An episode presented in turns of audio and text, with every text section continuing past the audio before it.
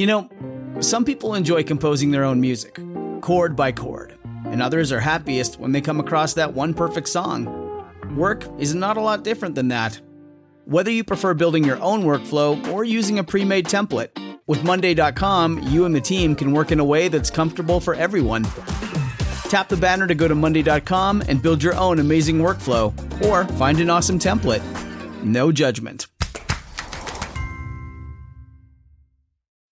When you need mealtime inspiration, it's worth shopping Kroger, where you'll find over 30,000 mouth-watering choices that excite your inner foodie. And no matter what tasty choice you make, you'll enjoy our everyday low prices, plus extra ways to save, like digital coupons worth over $600 each week. You can also save up to $1 off per gallon at the pump with fuel points. More savings and more inspiring flavors make shopping Kroger worth it every time. Kroger, fresh for everyone. Fuel restrictions apply.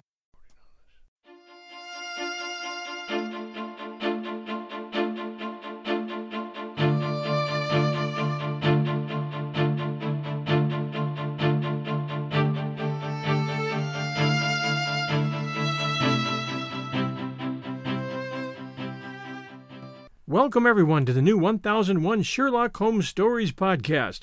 Here you'll find a collection of Sherlock Holmes adventures as well as the best of Sir Arthur Conan Doyle's stories. Some from our archives at 1001 Classic Short Stories and 1001 Stories for the Road, and some newly produced, all here for your entertainment. Welcome back, everyone, to 1001 Sherlock Holmes Stories and the best of Sir Arthur Conan Doyle. Today, the adventure of the three Garridebs, first published in Collier's Weekly, October 25th, 1924. Published in the Strand Magazine, January of 1925. Its first book appearance in the Casebook of Sherlock Holmes, 1927. And now, our story. It may have been a comedy, or it may have been a tragedy. It cost one man his reason, it cost me a bloodletting, and it cost yet another man the penalties of the law. Yet there was certainly an element of comedy. Well, you shall judge for yourselves. I remember the date very well, for it was in the same month that Holmes refused a knighthood for services which may perhaps some day be described. I only refer to the matter in passing, for in my position of partner and confidant, I am obliged to be particularly careful to avoid any indiscretion. I repeat, however, that this enables me to fix the date, which was the latter end of June 1902, shortly after the conclusion of the South African War. Holmes had spent several days in bed, as was his habit from time to time, but he emerged that morning with a long foolscap document in his hand and a twinkle of amusement in his austere gray eyes. There is a chance for you to make some money, friend Watson, said he. Have you ever heard of the name of Garrideb? I admitted I had not. Well, if you can lay your hand upon a Garrideb, there's money in it. Why? Ah, that's a long story. Rather a whimsical one, too. I don't think in all our explorations of human complexities we've ever come upon anything more singular. The fellow will be here presently for cross examination, so I won't open the matter up until he comes. But, meanwhile, that's the name we want.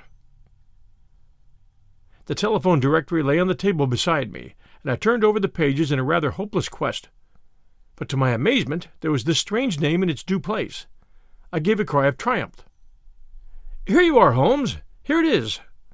Holmes took the book from my hand. Garrideb, N. he read. 136 Little Ryder Street, West.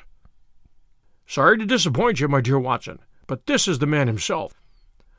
That is the address upon his letter. We want another to match him. Mrs. Hudson had come in with a card upon a tray. I took it up and glanced at it. Why, here it is! I cried in amazement. This is a different initial. John Garrideb, Counselor at Law, Moorville, Kansas, USA. Holmes smiled as he looked at the card. I'm afraid you must make yet another effort, Watson, said he. This gentleman is also in the plot already, though I certainly did not expect to see him this morning. However, he is in a position to tell us a good deal which I want to know. A moment later, he was in the room.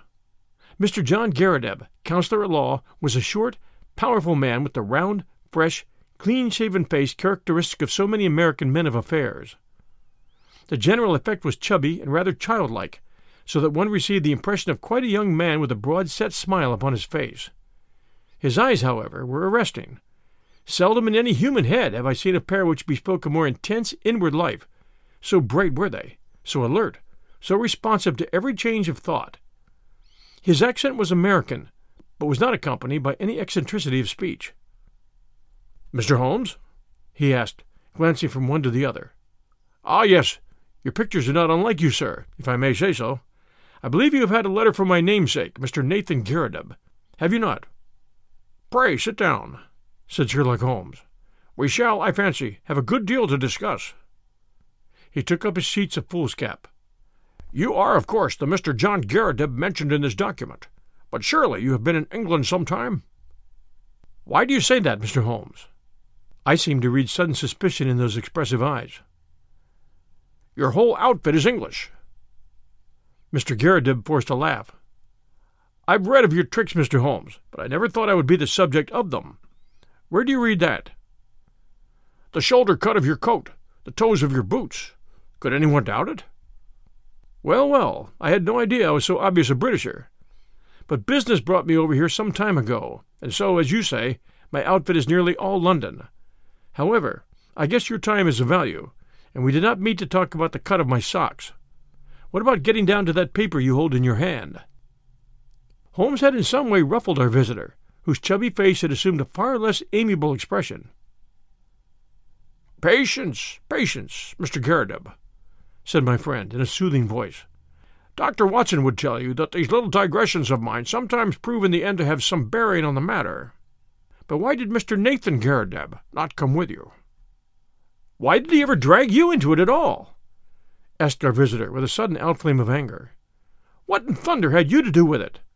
Here was a bit of professional business between two gentlemen, and one of them must needs call in a detective. I saw him this morning, and he told me this fool trick he had played me, and that's why I'm here. But I feel bad about it all the same. There was no reflection upon you, Mr. Garrideb. It was simply zeal upon his part to gain your end, an end which is, I understand, equally vital for both of you. He knew that I had means of getting information, and therefore it was very natural that he should apply to me. Our visitor's angry face gradually cleared. Well, that puts it different, said he. When I went to see him this morning, and he told me he had sent to a detective, I just asked for your address and came right away. I don't want police butting into a private matter. But if you are content just to help us find the man, there can be no harm in that. Well, that's just how it stands, said Holmes. And now, sir, since you are here, we had best have a clear account from your own lips. My friend here knows nothing of the details. Mr. Garrideb surveyed me with not too friendly a gaze. Need he know? he asked. We usually work together. Well, there's no reason it should be kept a secret. I'll give you the facts as short as I can make them. If you came from Kansas, I would not need to explain to you who Alexander Hamilton Garrideb was. He made his money in real estate, and afterwards in the wheat pit at Chicago. But he spent it in buying up as much land as would make one of your counties, lying along the Arkansas River, west of Fort Dodge. It's grazing land and lumber land, and arable land and mineralized land, and just every sort of land that brings dollars to the man that owns it. He had no kith nor kin, or if he had, I never heard of it. But he took a kind of pride in the queerness of his name. That was what brought us together. I was in the law at Topeka, and one day I had a visit from the old man, and he was tickled to death to meet another man with his own name. It was his pet fad, and he was dead set to find out if there were any more Garridebs in the world. Find me another, said he. I told him I was a busy man, and could not spend my life hiking round the world in search of Garridebs. None the less, said he, that's just what you will do if things pan out as I planned them. I thought he was joking, but there was a powerful lot of meaning in the words, as I was soon to discover. For he died within a year of saying them, and he left a will behind him. It was the queerest will that has ever been filed in the state of Kansas. His property was divided into three parts, and I was to have one on condition that I found two Garridebs who would share the remainder. It's five million dollars for each if it is a cent, but we can't lay a finger on it until we all three stand in a row. It was so big a chance that I just let my legal practice slide, and I set forth looking for Garridebs. There is not one in the United States. I went through it, sir, with a fine tooth comb, and never a Garrideb could I catch. Then I tried the old country. Sure enough, there was the name in the London telephone directory. I went after him two days ago and explained the whole matter to him. But he is a lone man, like myself, with some women relations, but no men. It says three adult men in the will. So you see, we still have a vacancy, and if you can help to fill it, we will be very ready to pay your charges. Well, Watson, said Holmes with a smile, I said it was rather whimsical, did I not? I should have thought, sir, that your obvious way was to advertise in the agony columns of the papers. I have done that, Mr. Holmes, with no replies. Dear me! Well, it is certainly a most curious little problem. I may take a glance at it in my leisure. By the way, it is curious that you should have come from Topeka. I used to have a correspondent. He is dead now. Old Dr. Lysander Starr, who was mayor in 1890. Good old Dr. Starr, said our visitor. His name is still honored. Well, Mr. Holmes, I suppose all we can do is report to you and let you know how we progress. I reckon you'll hear within a day or two. With this assurance, our American bowed and departed. Holmes had lit his pipe, and he sat for some time with a curious smile upon his face. Well? I asked at last. I'm wondering, Watson. Just wondering. At what? Holmes took his pipe from his lips. I was wondering, Watson, what on earth could be the object of this man in telling us such a rigmarole of lies?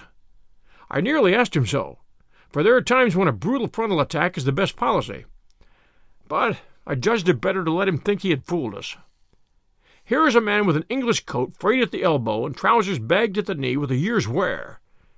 Yet by this document, and by his own account, he is a provincial American lately landed in London.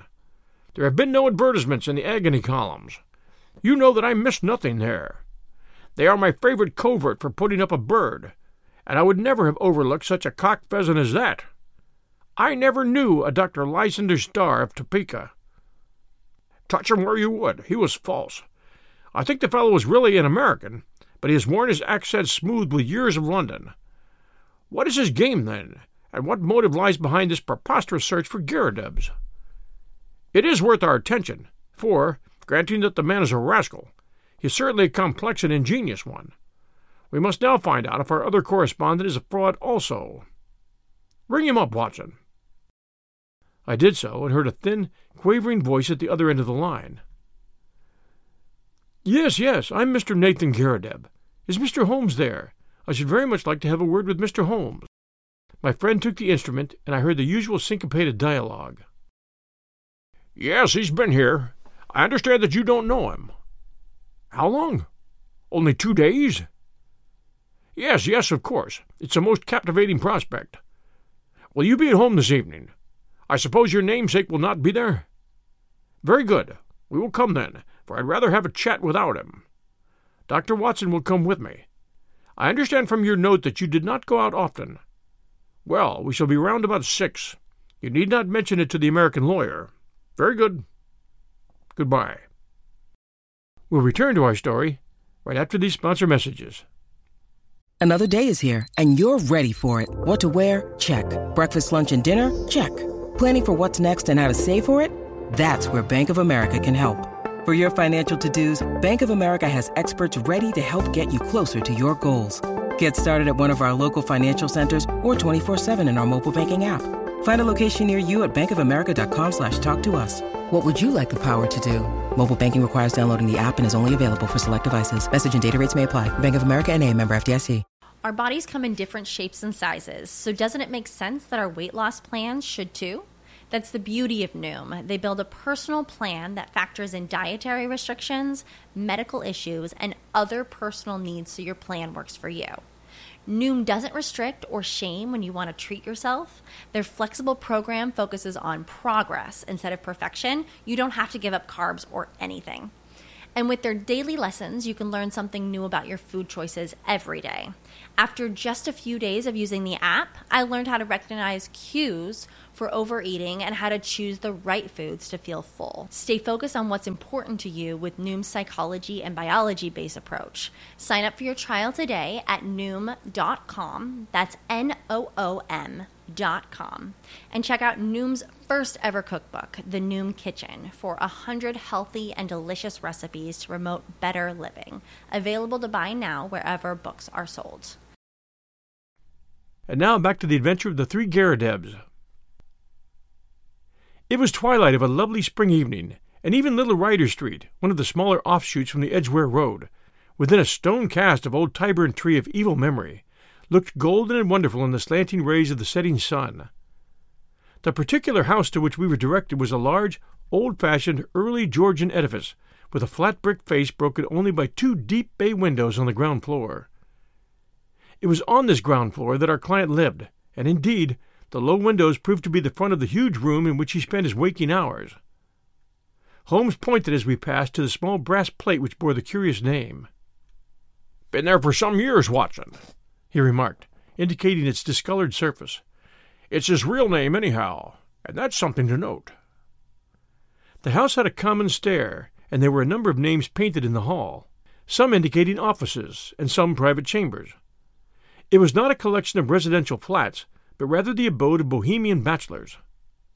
Our client opened the door for us himself and apologized by saying that the woman in charge left at four o'clock. Mr. Nathan Garrideb proved to be a very tall, loose jointed, round backed person, gaunt and bald, some sixty odd years of age.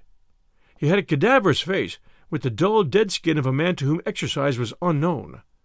Large round spectacles and a small projecting goat's beard combined with his stooping attitude to give him an expression of peering curiosity. The general effect, however, was amiable, though eccentric. His room was as curious as its occupant. It looked like a small museum. It was both broad and deep, with cupboards and cabinets all round, crowded with specimens, geological and anatomical. Cases of butterflies and moths flanked each side of the entrance. A large table in the center was littered with all sorts of debris, while the tall brass tube of a powerful microscope bristled up among them. As I glanced round, I was surprised at the universality of the man's interests. Here was a case of ancient coins. There was a cabinet of flint instruments. Behind his central table was a large cupboard of fossil bones. Above was a line of plaster skulls with such names as Neanderthal, Heidelberg, Cro Magnon printed beneath them. It was clear that he was a student of many subjects, as he stood in front of us now, he held a piece of chamois leather in his right hand with which he was polishing a coin. Syracusan, of the best period, he explained, holding it up. They degenerated greatly towards the end. At their best, I hold them supreme, though some prefer the Alexandrian school. You'll find a chair here, Mr. Holmes. Pray allow me to clear these bones. And you, sir, uh, Dr. Watson, if you would have the goodness to put the Japanese vase to one side. You see round me my little interests in life. My doctor lectures me about never going out. But why should I go out when I have so much to hold me here? I can assure you that the adequate cataloguing of one of those cabinets would take me a good three months. Holmes looked round him with curiosity. But you tell me you never go out, he said. Now and again I drive down to Sotheby's or Christie's. Otherwise I very seldom leave my room. I am not too strong and my researches are very absorbing. But you can imagine, Mr. Holmes, what a terrific shock, pleasant, but terrific, it was for me when I heard of this unparalleled good fortune. It only needs one more Garrideb to complete the matter. And surely we can find one. I had a brother, but he is dead, and female relatives are disqualified. But there must surely be others in the world.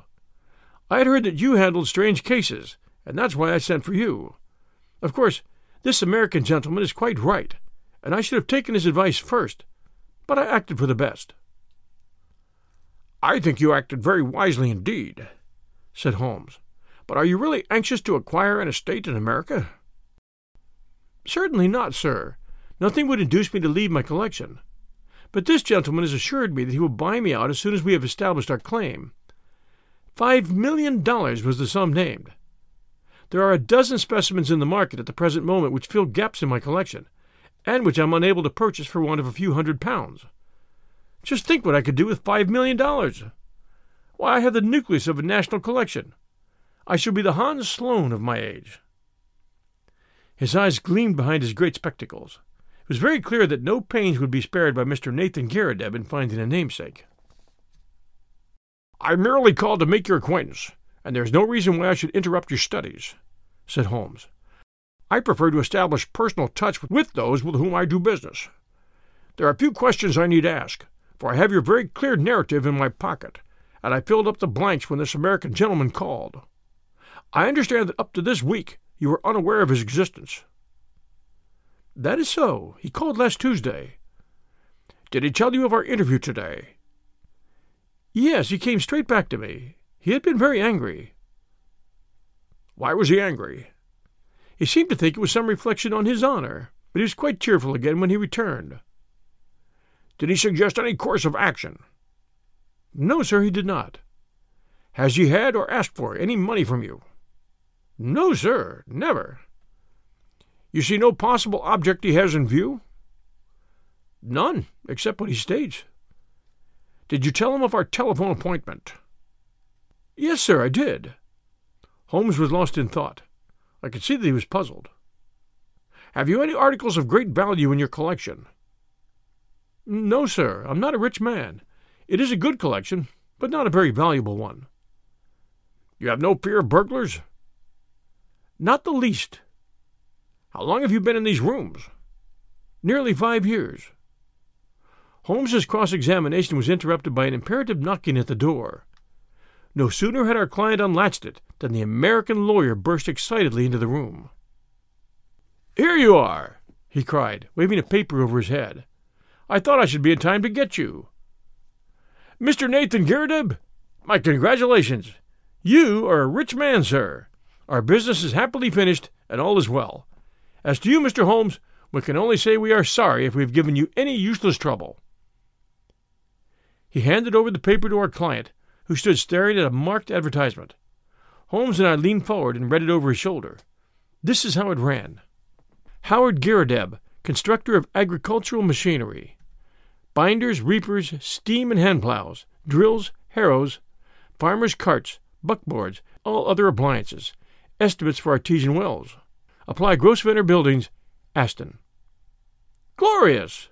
gasped our host. That makes our third man. I had opened up inquiries in Birmingham, said the American, and my agent there sent me this advertisement from a local paper. We must hustle and put the thing through. I've written to this man and told him that you will see him in his office tomorrow afternoon at four o'clock. You want me to see him? What do you say, Mr. Holmes? Don't you think it would be wiser? Here am I, a wandering American with a wonderful tale. Why should he believe what I tell him?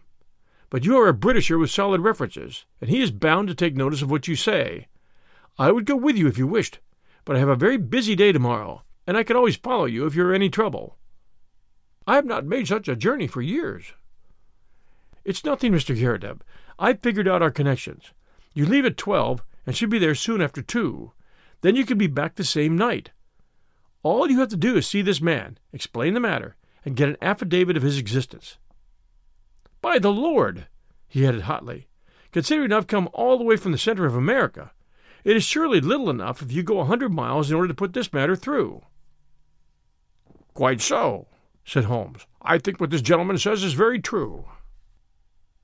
Mr. Nathan Garrideb shrugged his shoulders with a disconsolate air. Well, if you insist, I shall go, said he.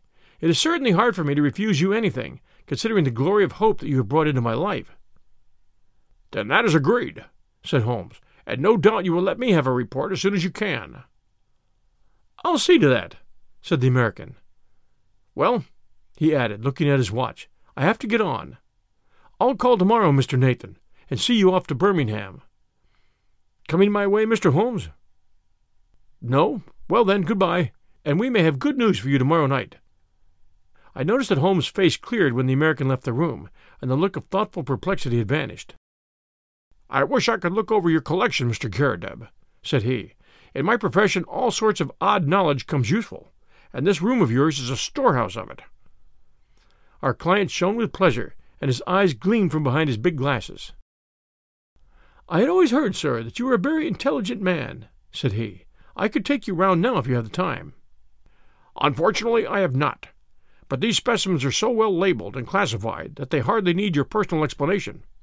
If I should be able to look in tomorrow, I presume that there would be no objection to my glancing over them? No, none at all. You're most welcome. The place will, of course, be shut up, but Mrs. Saunders is in the basement up to four o'clock, and would let you in with her key. Well, I happen to be clear tomorrow afternoon. If you would say a word to Mrs. Saunders, it would be quite in order. By the way, who is your house agent? Our client was amazed at the sudden question. Holloway Steele, in the Edgware Road. But why do you ask? I'm a bit of an archaeologist myself when it comes to houses, said Holmes, laughing. I was wondering if this was Queen Anne or Georgian. Georgian, beyond doubt. Really, I should have thought a little earlier. However, it is easily ascertained. Well, goodbye, Mr. Garrideb, and may you have every success in your Birmingham journey. The house agent's was close by, but we found that it was closed for the day, so we made our way back to Baker Street. It was not till after dinner that Holmes reverted to the subject. Our little problem draws to a close, said he. No doubt you have outlined the solution in your own mind? I'll be honest, I can make neither head nor tail of it. The head is surely clear enough, and the tail we shall see tomorrow. Did you notice nothing curious about that advertisement? I saw that the word plough was misspelled. Oh, you did notice that, did you? Come, Watson, you improve all the time. Yes, it was bad English, but good American. The printer had set it up as received. Then the buckboards. That is American also. And artesian wells are commoner with them than with us. It was a typical American advertisement, but purporting to be from an English firm. What do you make of that? I can only suppose that this American lawyer put it in himself. What his object was, I fail to understand. Well, there are alternative explanations. Anyhow, he wanted to get this good old fossil up to Birmingham. That is very clear. I might have told him that he was clearly going on a wild goose chase, but on second thoughts, it seemed better to clear the stage by letting him go. Tomorrow, Watson. Well, tomorrow will speak for itself. Holmes was up and out early. When he returned at lunchtime, I noticed that his face was very grave. This is a more serious matter than I had expected, Watson, said he. It is fair to tell you so, although I know it will only be a motivation for you for running your head into danger. I should know my Watson by now. But there is danger, and you should know it. Well, it's not the first time we've shared that, Holmes. I hope it may not be the last. What's the particular danger this time? We're up against a very hard case. I have identified Mr. John Garrideb, counselor in law. He is none other than Killer Evans, of sinister and murderous reputation. I fear I am none the wiser. Ah, it is not part of your profession to carry about a portable Newgate calendar in your memory. I have been down to see friend Lestrade at the Yard. There may be an occasional want of imaginative intuition down there, but they lead the world for thoroughness and method. I had an idea that we might get on the track of our American friend in their records. Sure enough, I found his chubby face smiling up at me from the Rogues Portrait Gallery. James Winter, alias Moorcroft, alias Killer Evans, was the inscription below. Holmes drew an envelope from his pocket. I scribbled down a few points from his dossier. Aged 44, native of Chicago, known to have shot three men in the States, escaped from penitentiary through political influence, came to London in 1893, shot a man over cards in a nightclub in the Waterloo Road in January of 1895. Man died, but he was shown to have been the aggressor in the row. Dead man was identified as Roger Prescott, famous as forger and coiner in Chicago. Killer Evans, released in 1901, has been under police supervision since, but so far as known has led an honest life. Very dangerous man, usually carries arms and is prepared to use them. That's our bird, Watson, a sporting bird, as you must admit. But what is his game? Well, it begins to define itself. I've been to the house agents. Our client, as he told us, has been there five years. It was unlet for a year before then. The previous tenant was a gentleman at large named Waldron. Waldron's appearance was well remembered at the office. He had suddenly vanished, and nothing more had been heard of him. He was a tall, bearded man with very dark features. Now, Prescott, the man whom Killer Evans had shot, was, according to Scotland Yard, a tall, dark man with a beard. As a working hypothesis, I think we may take it that Prescott, the American criminal, used to live in the very room which our innocent friend now devotes to his museum. So at last we have a link, you see? And the next link? Well, we must go now and look for that. He took a revolver from the drawer and handed it to me. I have my old favorite with me. If our Wild West friend tries to live up to his nickname, we've got to be ready for him. I'll give you an hour for a siesta, Watson, and then I think it'll be time for a Ryder Street adventure. It was just four o'clock when we reached the curious apartment of Nathan Garrideb. Mrs. Saunders, the caretaker, was about to leave, but she had no hesitation in admitting us, for the door shut with a spring lock, and Holmes promised to see that all was safe before we left. Shortly afterwards, the outer door closed, her bonnet passed the bow window, and we knew that we were alone in the lower floor of the house. Holmes made a rapid examination of the premises. There was one cupboard in a dark corner which stood out a little from the wall. It was behind this that we eventually crouched while Holmes outlined his intentions. He wanted to get our amiable friend out of his room. That is very clear, and as the collector never went out, it took some planning to do it. The whole of this Garrideb invention was apparently for no other end. I must say, Watson, that there is a certain devilish ingenuity about it, even if the queer name of the tenant did give him an opening which he could hardly have expected. He wove his plot with remarkable cunning. But what did he want? Well, that's what we're here to find out. It has nothing whatever to do with our client, so far as I read it. It is something connected with the man he murdered, the man who may have been his confederate in crime. There is some guilty secret in the room. That's how I read it. At first I thought our friend might have something in his collection more valuable than he knew, something worth the attention of a big criminal. But the fact that Roger Prescott of evil memory inhabited these rooms points to some deeper reason. Well, Watson, we can but possess our souls in patience and see what the hour may bring. That hour was not long in striking.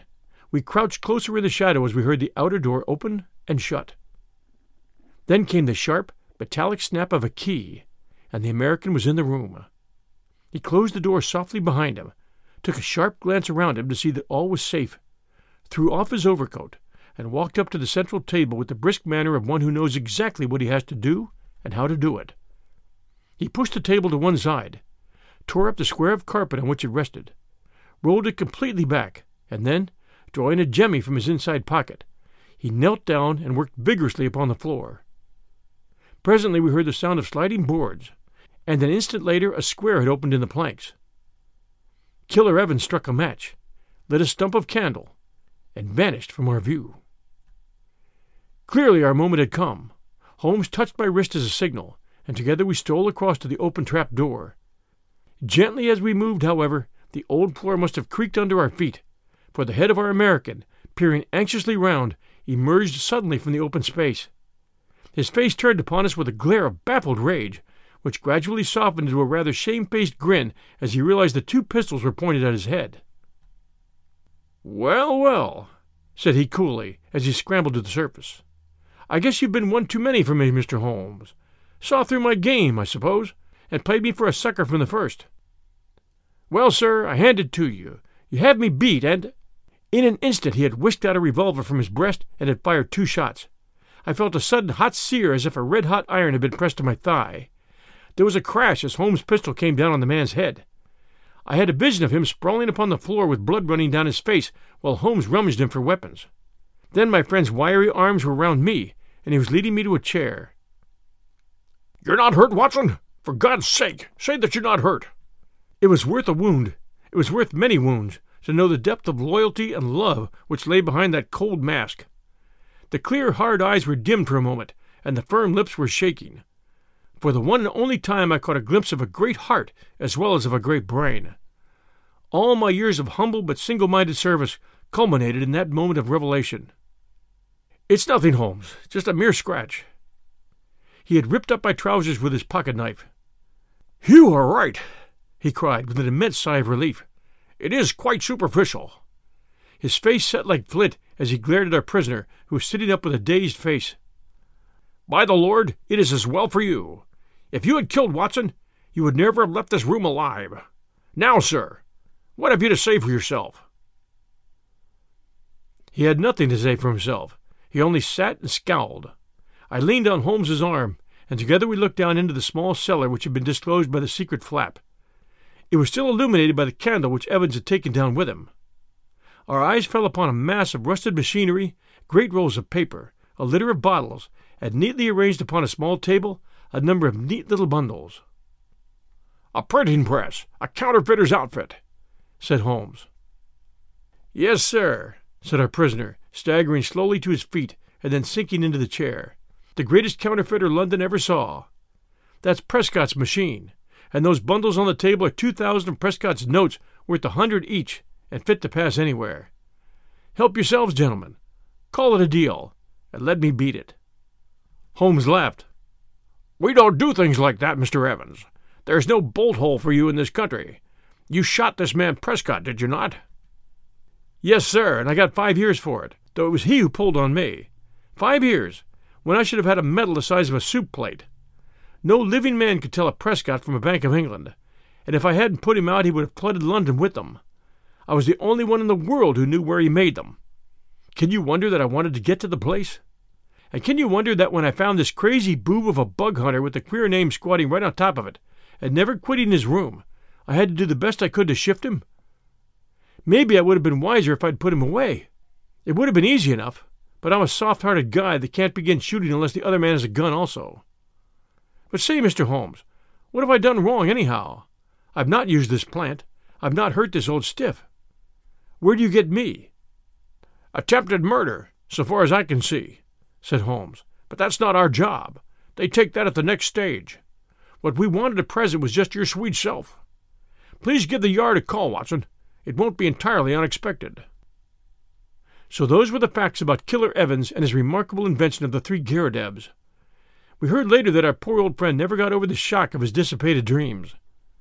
When his castle in the air fell down, it buried him beneath the ruins, he was last heard of at a nursing home in Brixton.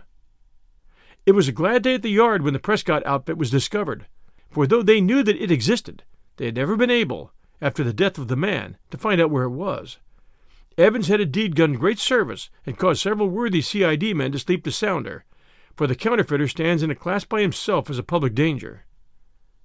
They would willingly have subscribed to that soup plate medal of which the criminal had spoken, but an unappreciative bench took a less favorable view, and the killer returned to those shades from which he had just emerged.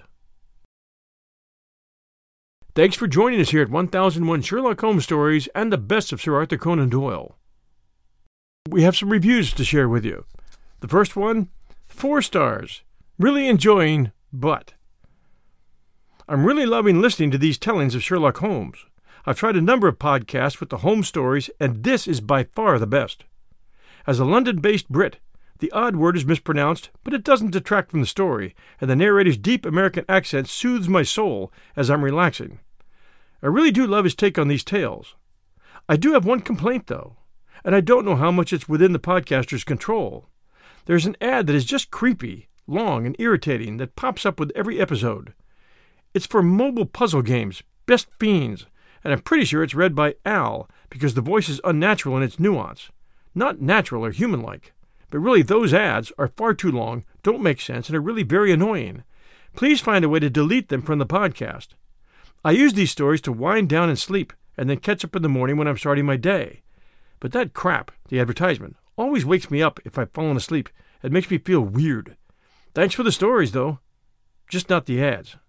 That one from a Bit Pants Apple Podcast Great Britain. And I do have an answer for you, Bit Pants. That ad was not supposed to be running on our network and your review alerted me.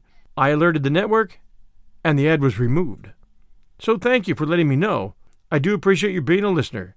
Although no thanks for the four stars, as there was nothing I could do about that. And when there was something I could do about it, I did. And thanks for being a great listener. Next, excellent Sherlock Holmes stories, five stars. The stories, reading, and narration of these stories are just wonderful. This is a treasure. I enjoy it. That one from Burke and Mill, Apple Podcast, Norway. And this one, great entertainment, five stars. I found the podcast searching for a good story. I got hooked.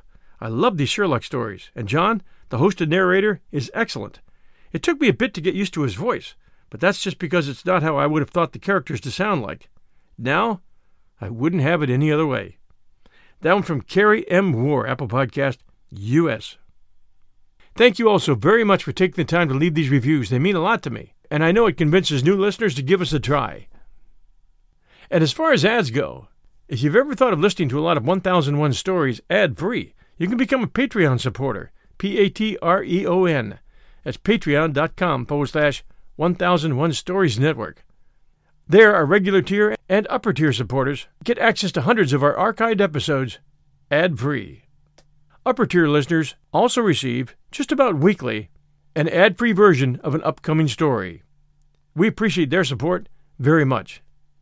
Until next Sunday night at 6 p.m. Eastern Time, everyone, this is your host and storyteller bidding you a safe week, and we'll be back soon.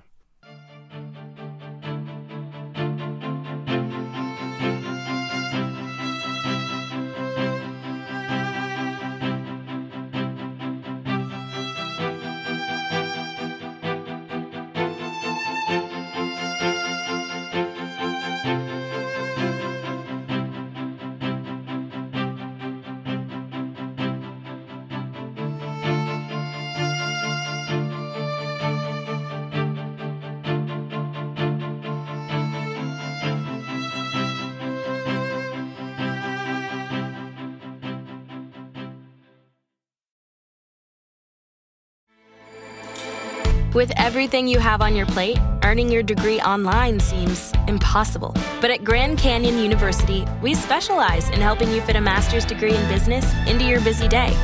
Your graduation team, led by your own GCU counselor, provides you with the personal support you need to succeed. Achieve your goals with a plan and team behind you. Find your purpose at Grand Canyon University. Visit gcu.edu.